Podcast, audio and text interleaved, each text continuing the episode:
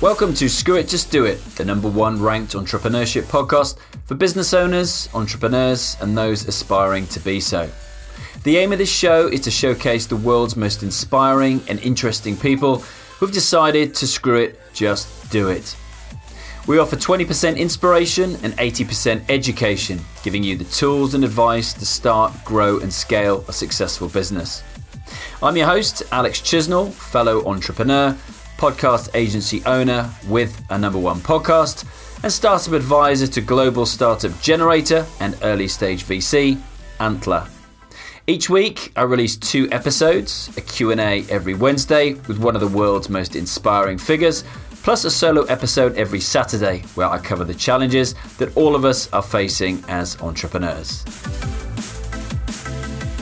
Welcome to episode 214 of Screw It Just Do It. I'm Alex Chisnall on this Saturday solo episode, first of the month, and it is a triple A Ask Alex Anything episode. So, collated a few questions, um, some via social media, LinkedIn, um, Instagram, and also from WhatsApp group that I uh, host everybody who's on my podcast launch program. So, uh, just had the first cohort finish up in end of February and three podcasts launched, three massive action takers, and others with podcasts at differing stages of um, creation. Second one starts March the 2nd, and it is not too late to join. So, um, if you'd like to, it is avid.fm forward slash ALEX. That's avid.fm forward slash Alex to find out more information. Anyway, hope you are having a good week, uh, or you had a good week if you are listening to this over the weekend and you're looking forward to the week ahead. Um, so, this show, this episode is going to be first Saturday of every month. Um, honestly, guys, ask me anything. It can be about podcasting, it could be about business, it could be about personal health, fitness, whatever it is. I'm happy to ask uh, to answer your questions, and if I don't know the answer, find someone from my network who does. So, first question this week um, is: When you're thinking about moving into um, a new job or starting uh, a new business full time, what would your process of transitioning out of another full time job be? I would say don't do what I did. It's probably my best way of answering this. Um, so when I was transitioning from being a full on, hands on sports therapist, personal trainer, back in another lifetime, and I was um, growing that to be, you know, a one man band to an actual business. Um, and what I did was I saw the light. I saw that you didn't just have to be a one man band, that you could have a team around you, that you could grow that. You didn't need to be a massive company, but you could transition yourself out of the business. My mistake was in going from 100% hands on or maybe 90, 95% hands on, and I'd do some, you know, admin every day, answer emails and a bit over the weekends, finances, you know, once a month. But I went from virtually 100% hands on to 0% hands on. And that created all sorts of problems, um, both for me and for the staff that I took on. But more than that, my customers, my you know customers that were used to um, dealing with me as the main point of contact, to dealing with different therapists and trainers um, who clearly who were then the first point of contact. So from not seeing me to then just dealing with you know contacting me online. And um, yes i lost some customers some stayed. You know i obviously tried to recruit really well but people are buying you and not necessarily your business you know when you're when you are that stage. Um, you know even i think you take it to a big company like Virgin now, you know, uh, and I obviously relate to that for obvious reasons that you know people buy into Richard Branson and like Richard Branson and when they're buying Virgin they totally are buying part of uh, that affinity with him. So you know look different different situations. You know if you're moving um, into um, starting a new business and you're currently in a full-time job um, you know I'm, I'm definitely one of these all-in people I, I when I did it I was in the fortunate position of probably of taking voluntary redundancy when I was at Virgin Atlantic and having a year's salary as a safety net while I started a business. Business that I actually didn't start in the end. It wasn't the one. Um, and I burnt through a lot of money before finding the one, which is a decade later, the one I'm in now is a creator of podcasts with my agency. But um, yeah, it's. Uh, I mean, a couple of ways you can go about it. Obviously, you can. Your your your new business can be your side hustle that you work on in the evenings, in your lunch times, even. Um, you know, the weekends, every hour God sends, or you can go all in. And it depends how much of a safety net you've got, whether you know how much you can bootstrap, whether you can live rent free somewhere, be that parents, friends, etc. Other half. Um, or you know how much of a runway you can give yourself by you know if you take out a loan you're going into debt obviously but um, you know that many people i'm you know another example i've done that myself of you know racking up every credit card um, to get you those funds initially to launch a business and that was another business that was an online fitness business that i that i had that was very successful for a number of years um, but ultimately failed um, when going into business with um, friends, very good friends, best friends. So, um, lessons learned in every step of the ways you're probably gathering. So, um, I know, you know, my, my advice for, for me is everyone's circumstances are going to be different. Um, it, you know, if, if, if, if money was no object, um, if you know, if you can do it by going all in, then you're going to get there quicker. If you're going to do it as a side hustle, it's going to take you longer. Um, whichever way you do it, there is no quick fix solution to success. It's the long game, whatever the step of the way. But you can shortcut your way to success by going all in. You might not be in a situation to do that though. Okay. Next question I had was, excuse me, on this podcast, um, how,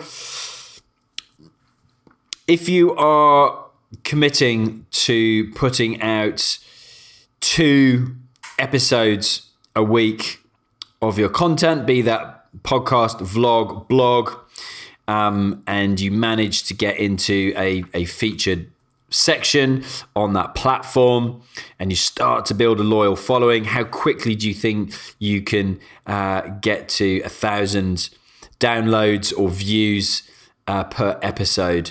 Um, appreciate that's a difficult question. Yeah, that that is definitely a difficult question to answer because again, everyone's situation's different. Um, I'll give you an example, which is the easiest way to answer it, is that a client of of mine of the Screw It Just Do It agency started with no email list whatsoever, not one email in a list, and managed to get to a thousand downloads in uh, I reckon about two months. I'll have to go and double check, but it, it was no more than three months. It was somewhere between two and three months, and that they reached a thousand downloads, and that was for a podcast, obviously, given that's what I do full time. Um, so it is totally doable. They didn't have an Instagram profile, um, didn't have Facebook. They just had LinkedIn and Twitter. And yes, they had a couple of thousand people, but only a couple of thousand. Um, I've seen some of the posts get some mini virality as well, i.e., you know, from a normal post to get in, you know, I don't know.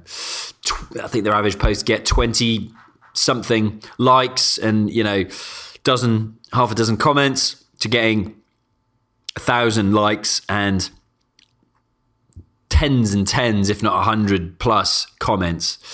Um, and there's a, there's a lot of things you can do here to, to help that. And, you know, starting to build a loyal following. Um, the first port of call is got to be your existing network, your family and friends, and and telling them about what you're putting out. If that's a podcast, a vlog, a blog, um, social media, the way that you're then sharing it. First thing you need to do is is get them on board. Um, get your another tip is to get your and it's an obvious one, but trust me, I've been working with brands that are doing hundreds of millions of pounds, close to a billion pounds valuating valued companies and they're not doing this is getting your guests or the person that you're interviewing talking about to share the article share the podcast episode to their audience because you will then gain um, on average around 10% of their audience and obviously the key after that is to keep them that's the hard bit is to keep the content really valuable so that they they hang around. They don't just listen to the episode for the person that they like. They have an existing relationship because they follow them and they shared it and they listen to it and then they're like, I've done that. You want to then keep them engaged on the next episode and the next and the next. And the way the Apple, for example, has it set up is that after if you don't listen to three consecutive episodes, it will pause downloading the podcast for you. Um, I don't know how that would how that works with with YouTube. To be honest with you, with vlogs, uh, blogs, completely different. Excuse me. I am um, chatting away live to you, obviously here. I prefer to do mine unedited, as you know. Otherwise, um, I don't see the point on constantly um, starting again. Uh, you know, this is not a perfect art form. This is me in real life talking, um, waiting for dinner um, because I'm hungry and getting a little tired. Um, so, um, 12 hour day and got a little bit more to go as well, work wise, get stuff done. So, um, yeah, so for me, those couple of shortcuts, um, you know, but another one would be directly messaging everybody you know to rate and review your show. To subscribe for a start, and then rate and review your show would be a second follow up. But the first follow up would just be asking them to subscribe to your show and putting just a post out on social media or an email. Um, you know, you can put a tracker in there for the email one, specific link and track that. But you are not going to get a load of people that way. You're going to get more people by directly messaging them. And yes, it's time consuming, 100%, because it's the harder way of doing it. And the way to do that would be to do X amount a day, to have a regular routine where you contact X number of people a day. You know, when I started, it was 30 people and I got about a 10% return, funny enough. Three or four people a day would subscribe. And I just built that up, asked them for re- reviews, rate the show, etc. So, um, get partners involved as well. Each episode, you could have an outro um, where you shout out to a partner, talk about them a little bit um, so you give them, you get buy-in from them to um, share your podcast with their audience as well, or a sponsor, however your uh, setup works. But uh, for me, then it's you know then the hard work starts. It's having a marketing plan and using that one piece of content that you get a week to create 30 pieces of content, you know, a post a day to talk about it and to engage people to you know use hashtags that people are, are following so that they can see your posts to um, make your content engaging so people share it um, get people ask you know asking them questions so they engage with your content on social. Those are you know some of the ways that you'll be able to um, build a following and get to a thousand um, it's that old Seth Godin thing, isn't it? Having a thousand fans, raving fans who basically buy everything that you put out, um, and you know whatever you then set the price for that thousand is going to sustain you in your lifestyle. So, last question this week, and um, it comes from again, it's relatable to any form of media. Um, I've written a list of guests to interview, but I worry that I will run out if I am uh, niche of niche. I've only managed to create a list of about 20 guests. Um, should you know so yeah so okay okay i get it. And by niche of niche i mean so my recommendation for anyone is that you don't want to go broad into a, what i call a red ocean. You want to look into a blue ocean where it's not full of um, hungry sharks feeding and creating the ocean red full of blood. You want a blue ocean that's empty. So i'll give you an example. If you were to choose a category to to talk about what you your your content you don't want to choose something really broad like business you want to drop down into a, a subcategory, which could be something like um, entrepreneurship, management, marketing. But if you can, drop down another one. So instead of business, instead of um, entrepreneurship, you talk about entrepreneurs who are podcasters, for example. That's dropping down into the niche of niche of niche. Um, and you're going to get far more, um, you're going to get seen more. You might think it's the opposite, but it's not because you're going to get far more engaged audience uh, in a sector like that, and you got far more chance of dominating that than trying to get into something like business or even entrepreneurship. It's going to be so difficult. I've done it the hard way, um, but it's difficult. Um, so, back to the question. Uh, worried that you've only created a list of 20, I would say it's the wrong niche. If you can only come up with 20, and the same if you're writing a blog or uh, filming a vlog, if you can only come up with a list of 20 subjects or 20 guests, it's the wrong niche. You need to be writing down 100. 50 is going to give you a year if you're doing a weekly episode. But I think you want to pick something that you'll you'll never get bored talking about because you're so passionate about it. If you only come up with 20 subjects or 20 guests, I don't think that's the one. You can't be, um, no matter how niche it is, if you can't think of 20 people within that niche or 20 subjects to talk about, um, I don't think that is the one. I think you need to think of something else. So, my recommendation, by the way, for anyone when they're starting out uh, with a new content plan, be that a blog, a vlog, podcast, etc., is to have two lists, two top 100 lists. Uh, one is top 100 reach for the stars. You could have anyone on this planet alive, obviously, to interview for your show or write about. Who would it be? And work towards that list over time. Just consistently have some kind of a spreadsheet where you track that you message them every quarter, for example, and you keep on track of it. You don't take no for an answer. You're determined. You persevere, and then you have a top 100 easy access list, and those are first connections. Um, people that you already know, or only one connection removed from an introduction from a friend or family that you can see on Facebook, LinkedIn, your diary, for example, um, sorry, your address book.